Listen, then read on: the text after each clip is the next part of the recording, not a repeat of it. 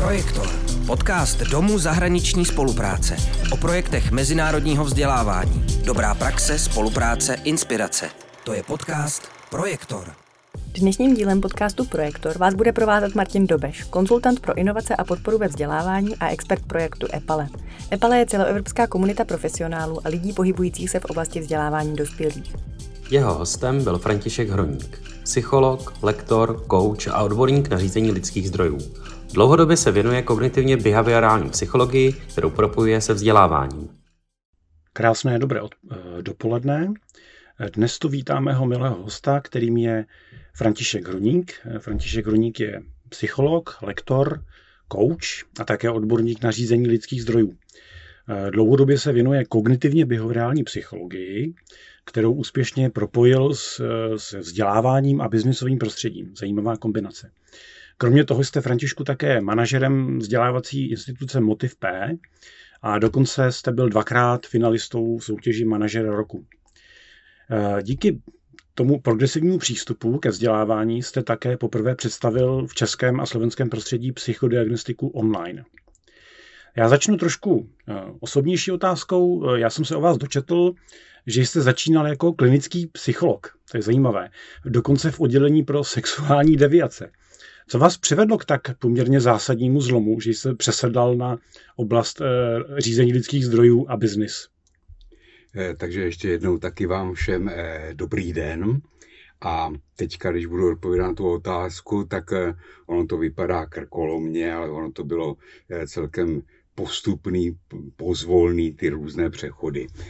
Nejenom, že jsem dělal klinického psychologa, ještě předtím jsem měl nějakou kariéru, takže se vnímám jako takový ten multižánrový člověk, který vlastně působí v různých, v různých prostředích. A když mám být konkrétní k tomu přechodu z práce se sexuálními devianty. Já jsem potom přecházel do ambulance. Do ambulance z klinického psychologa, kde jsem se potkával samozřejmě už nejenom se sexuálními devianty. A tahle ta práce, ať už, ať už v Želivě, v léčebně, dneska se to říká nemocnici psychiatricky, nebo v ambulanci, tak vždycky přináší přináší nějaké úhly pohledu, nějaké uvědomění a co se týká právě těch sexuálních deviantů, tak to byla práce s důstojností. Čili, že vlastně, když se řekne sexuální deviant, tak mnohým naskočí nějaká husí kůže a podobně. Tady se samozřejmě dostávali lidé povětšinou na základě rozhodnutí soudu, nařízení o ústavní léčbě. Lec, kteří procházeli i kriminálem. A najednou my jsme potřebovali tady vlastně udělat to, aby to nezatloukali, aby byli schopni si přiznat a zároveň to nemohlo být nějakým kriminalistickým způsobem, způsobem nebo nátlakovým způsobem. Najednou jsme si potřebovali vytvářet mezi sebou nějaký vztah. Čili ten vztah, který najednou nás přibližoval, najednou ten člověk, který moc věřit v životě neuměl, tak najednou se vlastně začínal věřit. A tady samozřejmě bylo nutné nějak tu důvěru nesklamat. Čili a najednou, že vlastně to nemohlo být jenom slovíčkaření, jako, jako, jako berem vás jako člověka a teďka akorát tady s tou hnusnou deviací musíte zakončit. Samozřejmě tady jsem si rozděloval problém a člověka. Což potom třeba i v tom managementu tady bylo takové to rozdělení tvrdý na problém, měkký na lidi. Čili jo, potřeboval jsem si oddělit člověka a to jeho chování. A taková ta základní teze byla to, že když se někdo deviantně chová, nebo že když je někdo devianten, tak se nemusí pořád deviantně chovat.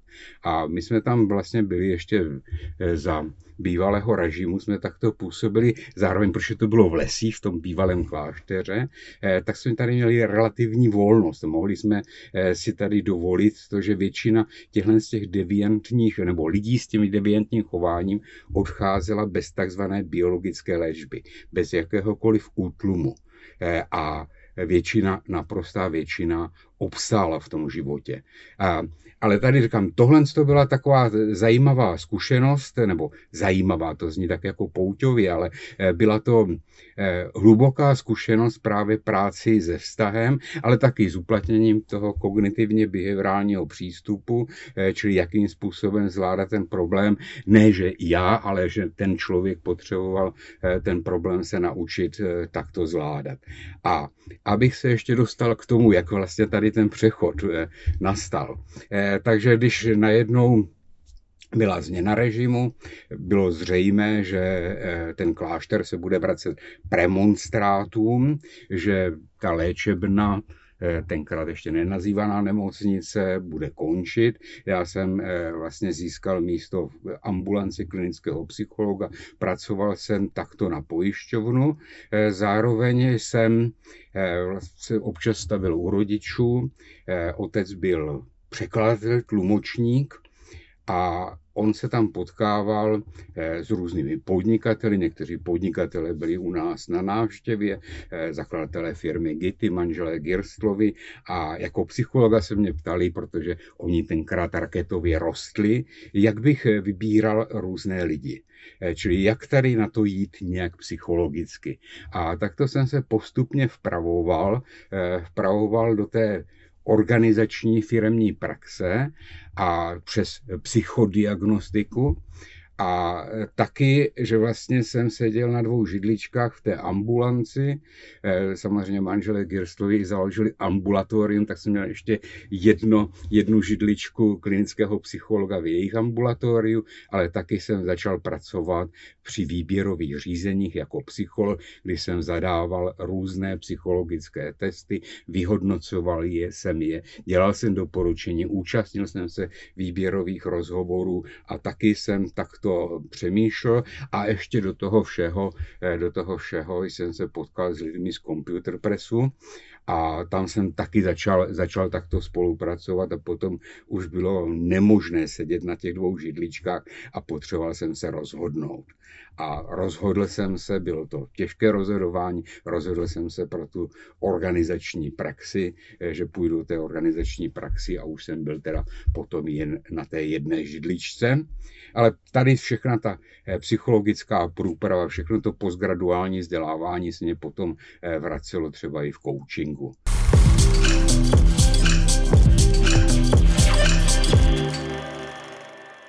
Hodně zajímavá průprava. Pojďme k těm, jakoby řekněme, těm žhavějším tématům dnešní doby. Jedním z nich určitě je dnešní krize, ať to nazveme jakkoliv. Než jsme si prodělali dva roky covidu, teď nám začala válka na Ukrajině. To všechno dohromady způsobilo, že řada lidí dneska trpí velkou frustrací, mají velké obavy z budoucnosti, dají se velmi dobře pochopit. Někdo tomu říká blbá nálada, tenhle termín u nás velmi zdomácněl, myslím si, že se to dá nazvat tímhle termínem. Vy, to, vy mluvíte často o termínu emoční doba nebo emoční, emoční prostě krize. Je jasné, že lidé prostě se potýkají s emocemi jako individuální bytosti v práci, v zaměstnání, ve svém osobním životě. Dokonce i ve veřejném prostoru, v politice se nám emoce začaly jako velmi výrazně uplatňovat. Řada politiků, nejenom u nás, ale i všude v demokratických státech, zjistila velmi rychle, že s těma emocema, zejména těma negativními emocema, se dá pracovat a dají se na tom vytřískat politické body. Takže bohužel jako vidíme, že, že se nám v tom veřejném prostoru zaplňuje prostor negativními emocemi. Teď je otázka pro nás, pro lidi, kteří se pohybují, řekněme, ve, ve sféře vzdělávání a rozvoje, jestli bychom neměli, jestli není i naším posláním trošku působit opačně, jo, znamená vlastně snažit se trošku minimálně vyrovnat ty negativní emoce u lidí tím, že třeba působíme na lidi v, v organizacích, eh, nějakým způsobem vnést, více akcentovat mm. pozitivní emoce v tom vzdělávání a v tom rozvoji. Konec konců eh, firmy a organizace, pro ně to není nic nového, ty termíny jako je well-being nebo happiness, mm. používá se happy, happiness index a tak dál, nebo work-life balance, ty už poměrně jsou známé a používají se, ne každá firma samozřejmě na to dbá. Nicméně, co myslíte vy? Je to pro nás cesta? Měli bychom více dbát na tu emoční rovnováhu a pozitivitu u lidí při vzdělávání? Tady to, co teďka jste takto všechno uvedl, tak je to řada podnětů. Já začnu tou emoční dobou. Ta emoční doba tady není nějakou chvilku. Ta je tady dobrých sedmdesát let. Čili, že najednou, když si tak jako ohlédneme za to, jakým způsobem v těch organizacích, ale ve společnosti to fungovalo, tak někde, že vlastně v šedesátých letech najednou bylo celosvětově velké uvolnění.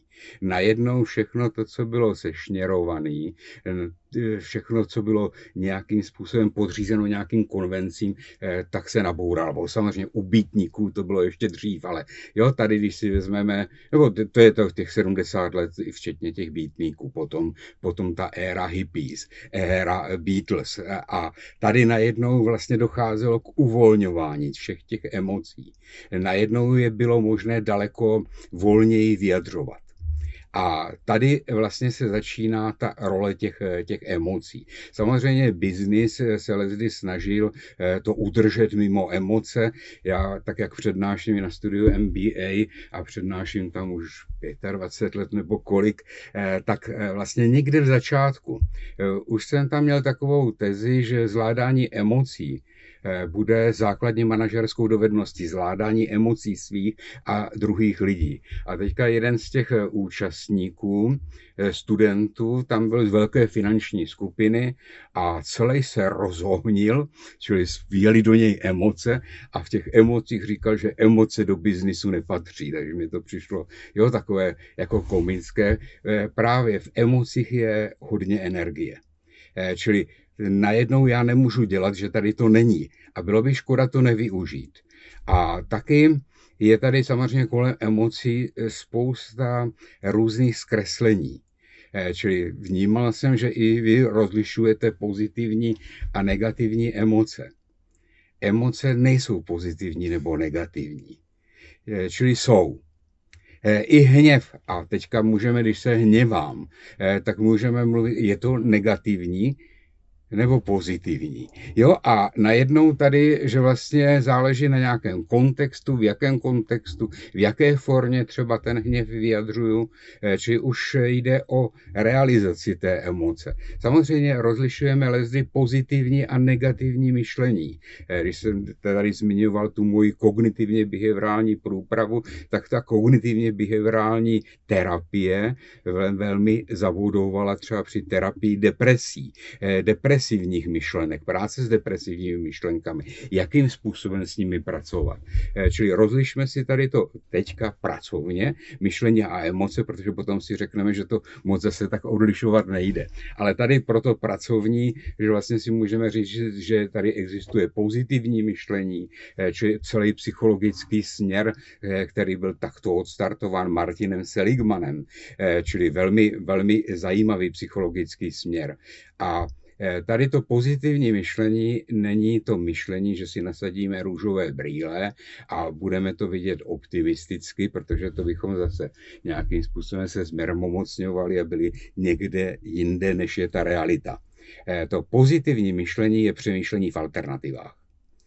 To je taková základní charakteristika, že nemám hned jasno, ne, nedávám, že to je takto a takto a není to jinak. Čili to už není pozitivní myšlení. Pozitivní myšlení je taky od konce, je o tom, že tady přemýšlím, o co mi vlastně jde a pro co mi to jde.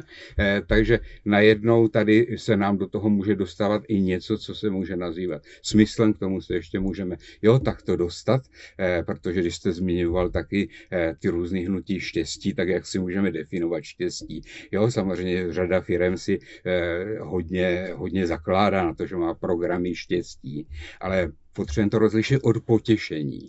A zase ta definice štěstí je o tom, že, že štěstí je vedlejším produktem smyslu.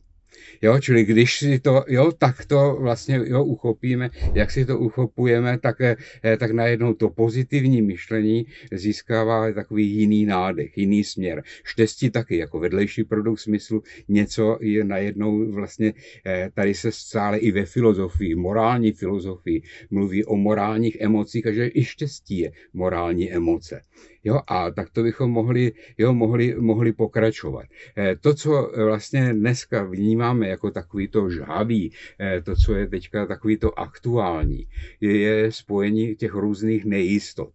Čili když nastala ta doba covidová, tak řadě psychologů bylo zřejmé, že tady bude následovat taky něco, co se nazývá posttraumatická stresová porucha. My jsme taky to vnímali, proto už v rámci té, té covidové doby, té pandemické doby, těch různých uzávěrů jsme dělali různé programy, které využívali vlastně různý online přenosy, ale zaměřovali jsme se na to, že přijde takový to, ne, že si všichni oddechneme, že covid je pryč, ale že najednou budeme nevrlejší, podrážděnější, což jsou různé příznaky toho posttraumatického stresu, který nám takto do toho vstupuje. A je to spojeno s tím, že vnímáme nějak nejistoty. Či nejistotu taky vnímám jako, jako něco, co nás tady hodně provází, ale zase se můžeme ptát, jako je těch nejistot více? A jakých je více, jakých není více. A když si rozdělíme ty nejistoty na vnitřní a vnější, tak těch vnějších je samozřejmě více. Ale těch vnitřních více není, protože když si vezmeme tu maximální možnou míru nejistoty, že nevím ani dne hodiny, tak vlastně my žijeme podstatně déle než lidé v minulých generacích. Máme daleko více, větší pravděpodobnost, že se dožijeme o deset, a když to vezmeme ještě někde někam dál, o dvacet třicet let více než ty generace předchozí. Ale taky, když jsme nabili tady tyhle ty vymoženosti, tak najednou si takhle klademe daleko vyšší nároky. A najednou taková ta nároková kultura vlastně taky nás chytá do nějaké pasti. Jo, a, ale zase na druhou stranu je přirozené, nebo tak jako jeden filozof Michel Serre vlastně říkal, že nejistoty, že bez nejistot, virů, stresu bychom už nebyli mezi živými. Ale tohle to zase lidi vlastně neuklidní, když řeknu, že nejistoty jsou, budou, nic s tím nenaděláme, musíme si zvyknout. Samozřejmě potřebujeme se naučit pracovat s nejistotami, protože jsme daleko citlivější na ty nejistoty, než byly ty předchozí generace. Ale taky já potřebuju tady si definovat jistotu. Co to je ta jistota? A já se dostávám tady úplně k tomu prvopočátku práce se sexuálními devianty a vlastně, když jsem tam mluvil o té důstojnosti a jestliže jsem teďka mluvil, že štěstí je vedlejším produktem smyslu, tak jistota je vedlejším produktem důstojnosti, respektu. Jo, a tady, jo, v tomto, že vlastně najednou taky můžeme samozřejmě vnímat velký nárůst těch nejistot, vnímání těch subjektivních nejistot. Ale taky tady vnímáme, jak v té pocovidové době, tak i s tou energetickou krizí, s válkou, tak vnímáme tady velké, velké volání po těch různých jistotách, ale taky zároveň různé agresivní projevy. A tohle to nejde dohromady. Tohle to nejde dohromady, čili najednou my tady potřebujeme hledat i těch různých organizacích, protože tam, kde to můžeme ovlivnit, jsou různé organizace, nejsem stavu ovlivnit celou společnost, tak najednou tady potřebujeme jít, jo, do toho, jak tady vlastně budeme rozlišovat toleranci a respekt. Že to není zase jedno a to též. Jo, a najednou tady, že vlastně co to znamená respekt, co to znamená důstojnost v rámci, v rámci organizace. Jo, a najednou se tady mění i ten samotný management, ta podstata toho managementu. Dříve, že vlastně ten manažer byl ten, který rozhodl, rozhodl vahou své autority a konec řečí a šlo se, šlo se na věc. Jo, a najednou tady v tomto, že vlastně v tom, jak se proměnila ta doba, která je taková ta vulkanická, jsme si udělali taky takovou zkratku, vlastně vulkan, původně, že vlastně byl to svět vuka, my jsme to doplnili o ty dvě písmenka, jo, o to, o to písmenko L, dnes takový ten křiklavost té doby, kromě té volatility, nejistoty, uncertainty, vlastně tak je tady taky dnes ta křiklavost. Ta křiklavost, to zase vidíme kolem sebe, ale není to jen to vnějškový, ale že tady vidíme, že lidé nerozlišují korelace, kauzalita, finalita. Jo, a je tady hodně vnímání jen těch korelací. A to samozřejmě zase zneklidňuje. Korelace je to, že se nějaké jevy vyskytují v nějaké blízkosti, nejčastěji časové. A my te, mezi tím vyvozujeme ten vztah, který tam vůbec být nemusí.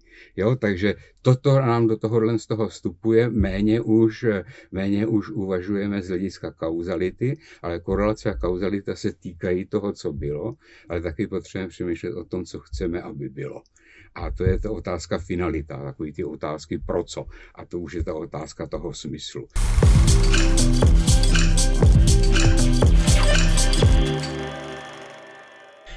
Když se teda bavíme o té krizi emocí a krizi, krizi nejistot a strachu, tak jak se tahle doba postcovidová nebo vlastně válečná v podstatě projevila v organizacích a firmách? Jak se, jak se to projevilo, jak na to reagovaly firmy a organizace v té oblasti právě rozvoje, rozvoje lidských zdrojů nebo vzdělávání? Já znám samozřejmě jenom některé, některé organizace. A myslím si, že ještě budou reagovat, protože všechno to na ně bude dopadat a že to nejnáročnější pro ně bude v průběhu toho příštího, možná i přes příštího roku. A znám ty organizace, které se na to odpovědně připravují.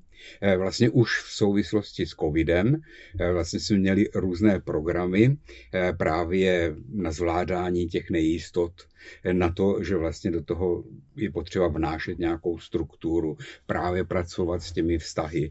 Najednou je taky potřeba, když máme nějakou nejistotu, tak, tak přirozená taková obrana je sdílení, čili že si o tom nějakým způsobem popovídáme. A organizace tady potřebují taky nastavit jakoby nové formáty sdílení, tak aby mohly být co nejosobnější i v tom onlineu.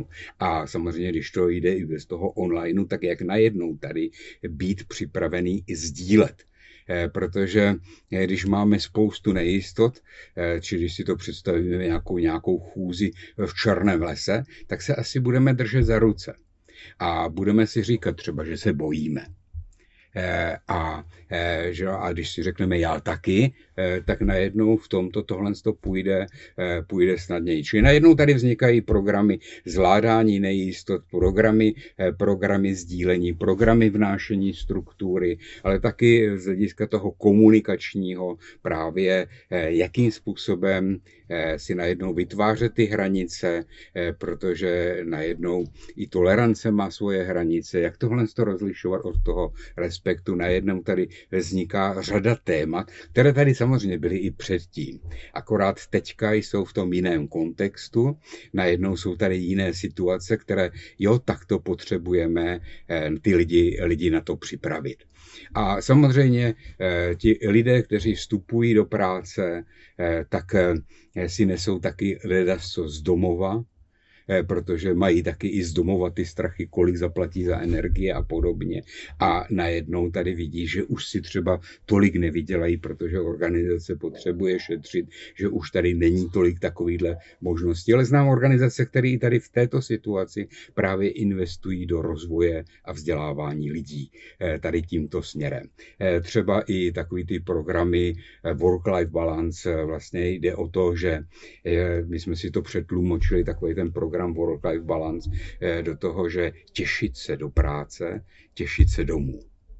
A že to je ta podstata work-life balancu, ne to nějak oddělit, ne tady dát jako nějakou hráz, ale abych já se těšil vždycky samozřejmě v ten správný okamžik, ne abych v sobotu se už nemohl dočkat pondělka, jo, kdy půjdu, jo, kdy půjdu takto do práce.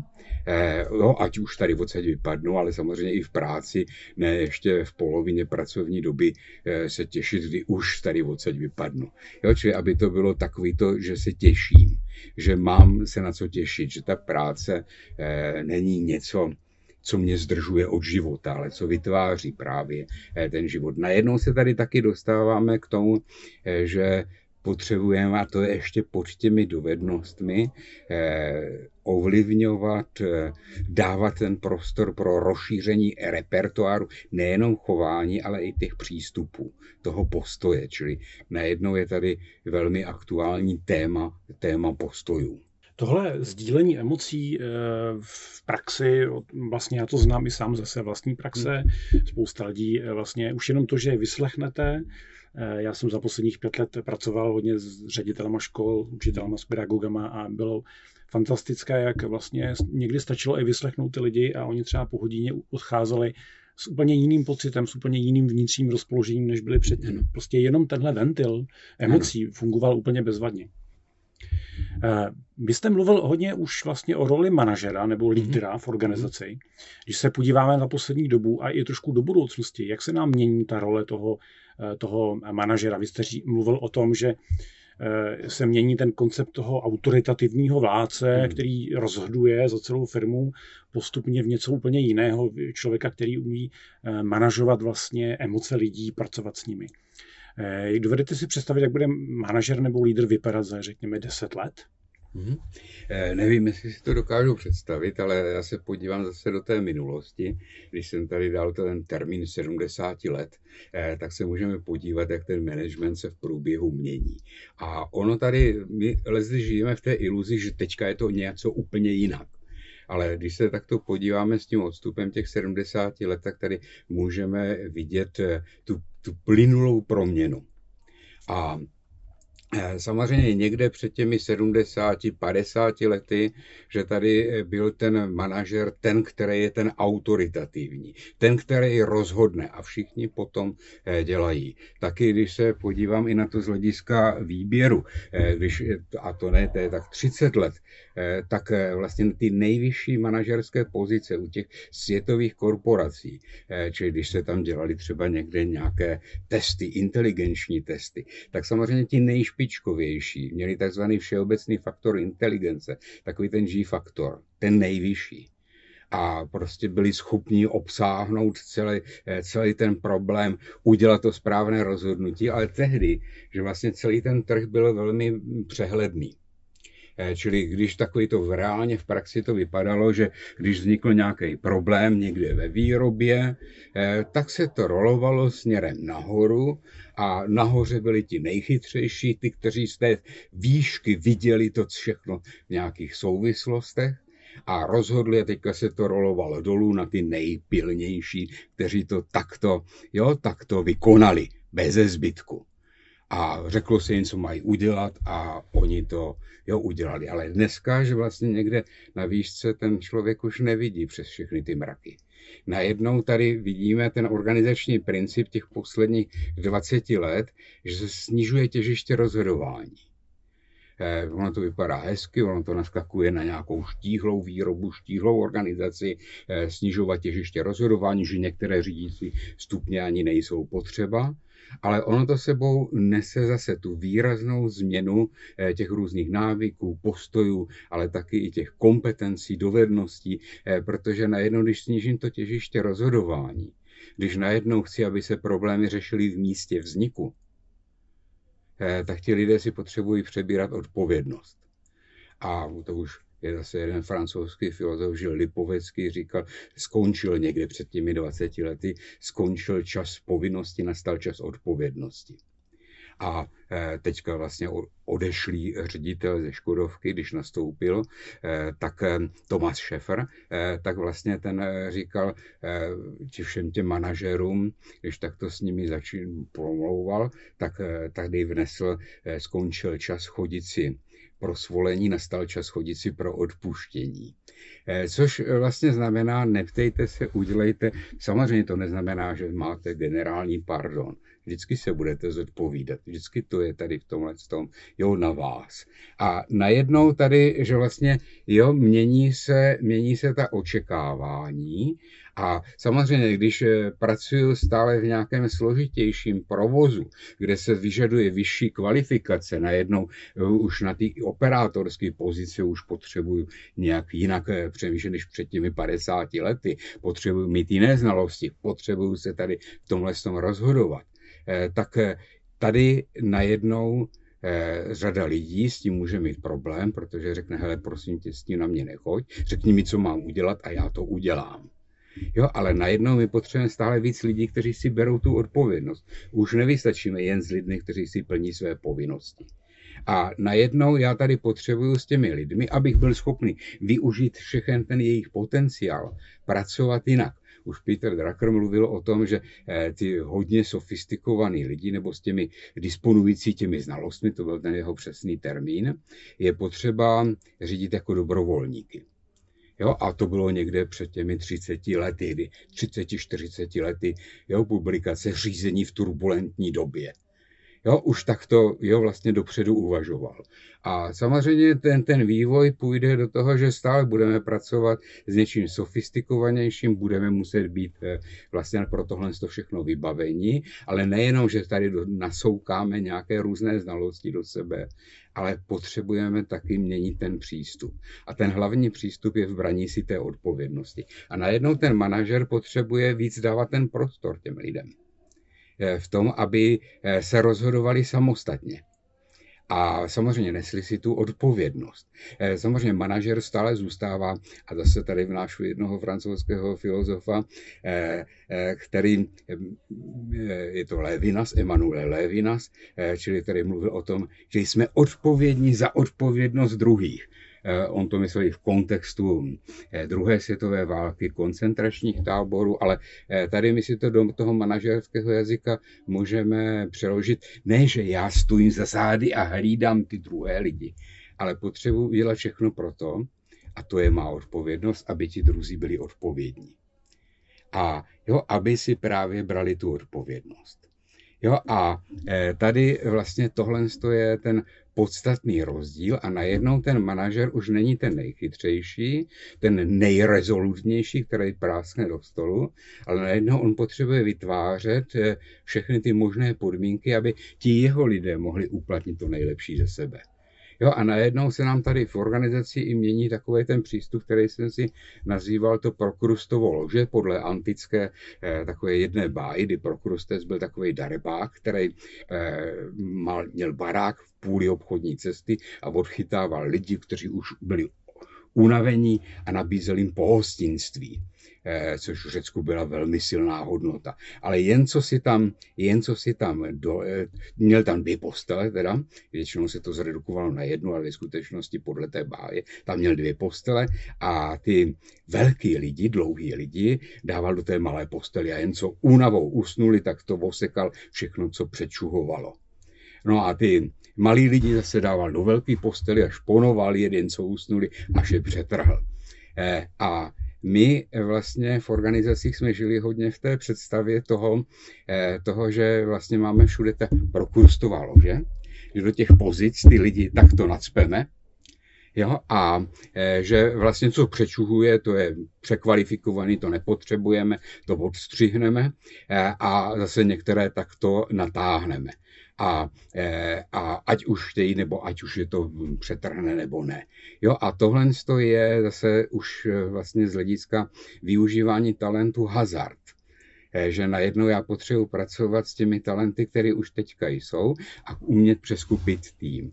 A ta covidová doba taky vlastně nám přinesla, tak jak byla třeba vyvinuta vakcína. My stále žijeme v iluzi individuálního vědění.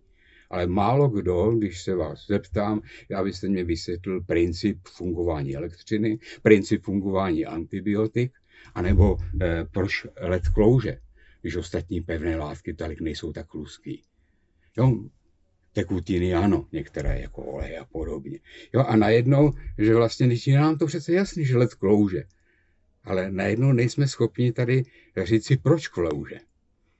Jo, a že vlastně, jo, najednou, samozřejmě můžeme si to někde vygooglit a podobně, jo, ale snadněji, rychleji to dáme v nějaké skupině dohromady. Čili vždycky tady je ta iluze individuálního vědění a nárůst toho skupinového myšlení, komunitního myšlení, ve kterém spoustu věcí jsme schopni dát dohromady, vlastně využít ke svému prospěchu. A to jsme viděli právě i ve vývoji vakcín, protože to byla úžasný triumf vědy, ale taky té týmové práce. Nepředstavitelná týmová práce těch týmů, který na tomhle pracovali.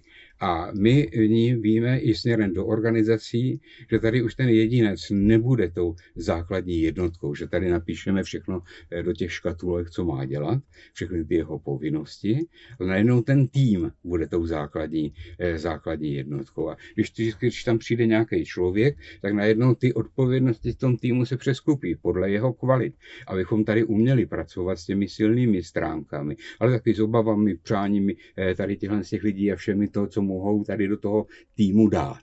Čili najednou tady potřebujeme jo, vnímat, že se nám mění i ta perspektiva. Ne toho jedince, ne toho silného jedince, ale těch silných týmů a jak pracovat tady s, těmhle, s těmi týmy. Tady samozřejmě běží to sdílení. A najednou zase v tom týmu, když budu ten lídr, tak zase já potřebuji dělat všechno proto, aby ten tým mohl pracovat naplno.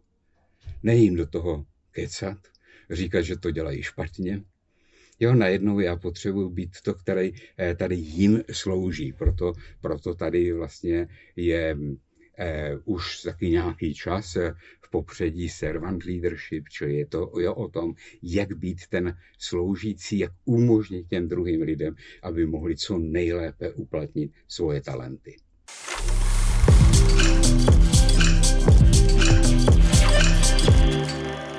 Jak se nám mění a jak se nám promění role lektora v čase, jak vidíte, jak bude vypadat lektor třeba za nějakých pět deset let? Nehrozí riziku, že by byl lektor nahrazen umělou inteligencí? Vždycky, když jsem přemýšlel o umělé inteligenci, tak jsem se snažil domýšlet, co všechno bude umět a co třeba umět nebude. A protože kdyby to uměla, tak už vlastně není rozdílu mezi člověkem a umělou inteligencí. A to, co nebude umět, tak je otázka svědomí nebo právě těch morálních emocí. Jo, tady v tomto, v tomto kontextu. Jonathan Hunt, tak nějak se jmenuje, jo, vlastně, který se tomu věnoval, taky psycholog. Jo, čili najednou tady Tady, že vlastně jo, nebudou umět ty emoce, nebudou umět jo, pracovat úplně, jo, i když samozřejmě s rozvojem autonomních aut vlastně se tady řeší morální dilema, jako do čeho nabourat, jo, čili to je takový to tramvajové dilema, někde se to nazývá, nebo jo, jo, takový to, že vlastně, který s tím přicházela Foxová a Tomsová vlastně někde už v šedesátých letech tady s tímhle s tím a dneska na M I T se to rozvíjí v souvislosti právě s, tou, s těmi autonomními auty, jo, čili jakým způsobem tady, že vlastně se tady rozhodovat. Ale přesto, že vlastně tady my tam můžeme zadat nějaké vzorce, jak se rozhodovat, ale vždycky jsme nějak v té situaci. A v té situaci si beru tu odpovědnost a najednou ten lektor potřebuje tady být nejen ten, který přenáší nějaké znalosti, které si ti ostatní mohou přečíst v nějaké knize, mít k tomu spoustu e-learningu, čili mohou tady to mít zprostředkovaný jak, jak v dalších moderních podobách nebo těch, které teprve budou umělou inteligencí. Ale to, co vlastně je obtížně takto naprogramovatelný do umělé inteligence, je to emočně morální rozhodování v tomto. Tady vlastně, když ještě půjdu zase zpět do toho neurofyziologických výzkumů, tak bylo prokazatelně vlastně zjištěno, že když někdo má zranění čelní lalok, tak, tak většinou, povětšinou ta všeobecná inteligence není narušena. čili najednou se neubyde jeho inteligence, akorát je tam přerušení nějakých těch drah, které tam do toho vnáší nějakou emoci, kontrolu emocí, a ti lidé, kteří neměli narušenou všeobecnou inteligenci po úrazu čelního laloku, tak měli problém se rozhodovat, jestli si dají hranolky nebo kaši, jo, kávu nebo čaj, a pro ně to byl velký problém. A tady s tímto, že vlastně, protože najednou tady ty preference v tomto, jo, nebyly takto uspokojené, nebo jo, všechno jsem zvažoval racionálně, čili víme, že nelze být racio na základě i těch neurofyziologických výzkumů někde před, zase před třiceti lety. Víme, že nelze být racionální bez emocí. Jo, v tomto. A že najednou tady takový to i rozlišování dneska v té lektorské praxi, jako eh, trošku mě stávají, když žádné vlasy už nemám, vla, růzou vlasy na hlavě, když slyším, jo, takové to rozlišování, my jsme se to učili ještě na vysoké škole, eh, funkční specializace hemisféra, levá, pravá hemisféra, levá je ta logická, pravá je ta kreativní, intuitivní. Eh, toto. Na základě moderních zobrazovacích metod víme, že tak to není. Že, jo, samozřejmě taky víme, že jo, emoce, že vlastně eh, jsme se učili, že eh, když je nějaký podnět, tak to vyvolá nějaký pocit a potom to mozek zpracuje. Eh, tam ty vyšší korové oblasti to zpracují. Eh, zase víme, že to tak to není. Eh, že emoce je předpověď. A že nejdříve něco, jo, něco, a teďka se mi to, jo, víc k těm talamickým částem, ale jo, i dál v tom mozku se to zpracovává, jo, abych to velmi rychle připodobnil něčemu, nebo jo, porovnal, dal tomu nějaký význam. A potom následně mám tu emoci. To taky jako vysvětluji, když takto rychle odbočím, že vlastně proč se bojíme víc hadů, než spadlých drátů na zem, i když jo, úrazy elektřinou od těch drátů jsou, a smrťáky jsou daleko větší než od těch hadů. Jo, čili protože to máme jaksi i transgeneračně, což je to jsou zase zajímavé studie o transgeneračních přenosech úzkosti a různých jo, existenčních ohrožení u těch lidí, co prošli holokaustem druhá, třetí generace. Jo, čili tady to jsou velmi zajímavé věci, ale když se vrátím k tomu, abych se nezatouval k tomu, co se týká těch lektorů, eh, tak lektor vlastně není přenašečem nebo nebude přenašečem znalostí a dovedností. Čili on vlastně potřebuje vytvářet nějaký rámec, když jsme si řekli, že ty týmy budou tady v tomhle tom fungovat samostatně. Potřebuje to vnášet samozřejmě i třeba tak, jak jsou populární, přes nějaké aha zážitky, propojovat je doma, ale to, aby lidé byli v stavu si objevit principy. A z těch principů byli schopni si vytvářet návody. Ne, že ty návody takto přednese, že si to takto nacvičí ty návody. Jo, ale najednou my potřebujeme, aby ti lidé byli schopni si samostatně vytvářet ty návody. Ne, aby je takto dostávali jako hotové. Jo, v tomto. A když rozumím těm principům, tak vlastně, když se mě změní situace, tak jsem schopný na tohle to, jo, nějak reagovat a vytvořit si ten vlastní návod. Jo, a najednou taky ten lektor potřebuje nebýt, jak si zase jo, specializován na komunikační dovednosti, nebo já nevím, jo, co. Ale najednou já potřebuji tohle všechno umět vnímat v nějakých souvislostech. Protože tady je vždycky kultura nějaké organizace, to, co funguje v jedné, nebude fungovat v druhé, čili potřebuji tady na tohle být citlivý, potřebuji tady vlastně být schopný startovat ten potenciál těch lidí, ne jim dávat návody v tomto. Jo, a najednou taky jo, potřebuji tady vnímat nejen kontext té organizace, její organizační kultury, ale celé té společnosti, čím to nějakým způsobem žije, a najednou tady vlastně účet i ty druhé myslet v souvislostech. Eh, takže jo, najednou tady ten lektor, eh, a není to jenom jako jaksi, jakýsi facilitátor. Jo, on tady potřebuje být ten, který, eh, který je schopný předvést to, že, eh, že myslí v těch souvislostech, ne, že jenom bude facilitovat, aby ti druzí mysleli jo, v těch souvislostech. Eh, čili najednou tady eh, tohle více posouvá možná lektor, mentor, coach, ale jo, taky to mentorský, koučovský role, tak to vlastně budou víc se přibližovat. Jo, není tady v tom ta jasná dělící čára, protože já potřebuji umět z jednoho do druhého podle situace. Potřebuji jo, umět reagovat jo, tady v té situaci. Františku, já vám moc děkuji za velmi zajímavý rozhovor. Taky děkuju. Aktuálně z D Z S. Vychází zimní číslo našeho magazínu Mozaika. Tentokrát nese podtitul Mezinárodní příležitosti pro všechny a věnuje se tématu inkluze v mezinárodním vzdělávání. Dočtete se v něm, jak programy Erasmus plus a Evropský sbor Solidarity podporují budování inkluzivnější společnosti a jak konkrétně pomáhají osobám s omezenými příležitostmi překonávat různé překážky v účasti na zahraničních výjezdech a dalších aktivitách. Ještě Mozaiku neodebíráte? Registrujte se k pravidelnému odběru a už vám ze světa vzdělávání nic neunikne. Blíží se termíny pro předkládání žádostí o podporu projektů v programech Erasmus plus i Evropský sbor Solidarity. Pokud byste také chtěli vyslat své zaměstnance na job shadowing nebo třeba školení do zahraničí, případně umožnit zahraniční výjezdy pro žáky vaší školy, právě teď je ta chvíle pro psaní návrhu projektu. Aktuálně pořádáme sérii informačních seminářů, na kterých zájemcům představíme možnosti financování z evropských programů a předáme užitečné rady pro vyplňování projektové žádosti. Jednotlivé termíny najdete v přehledu událostí na webu d z s tečka c z.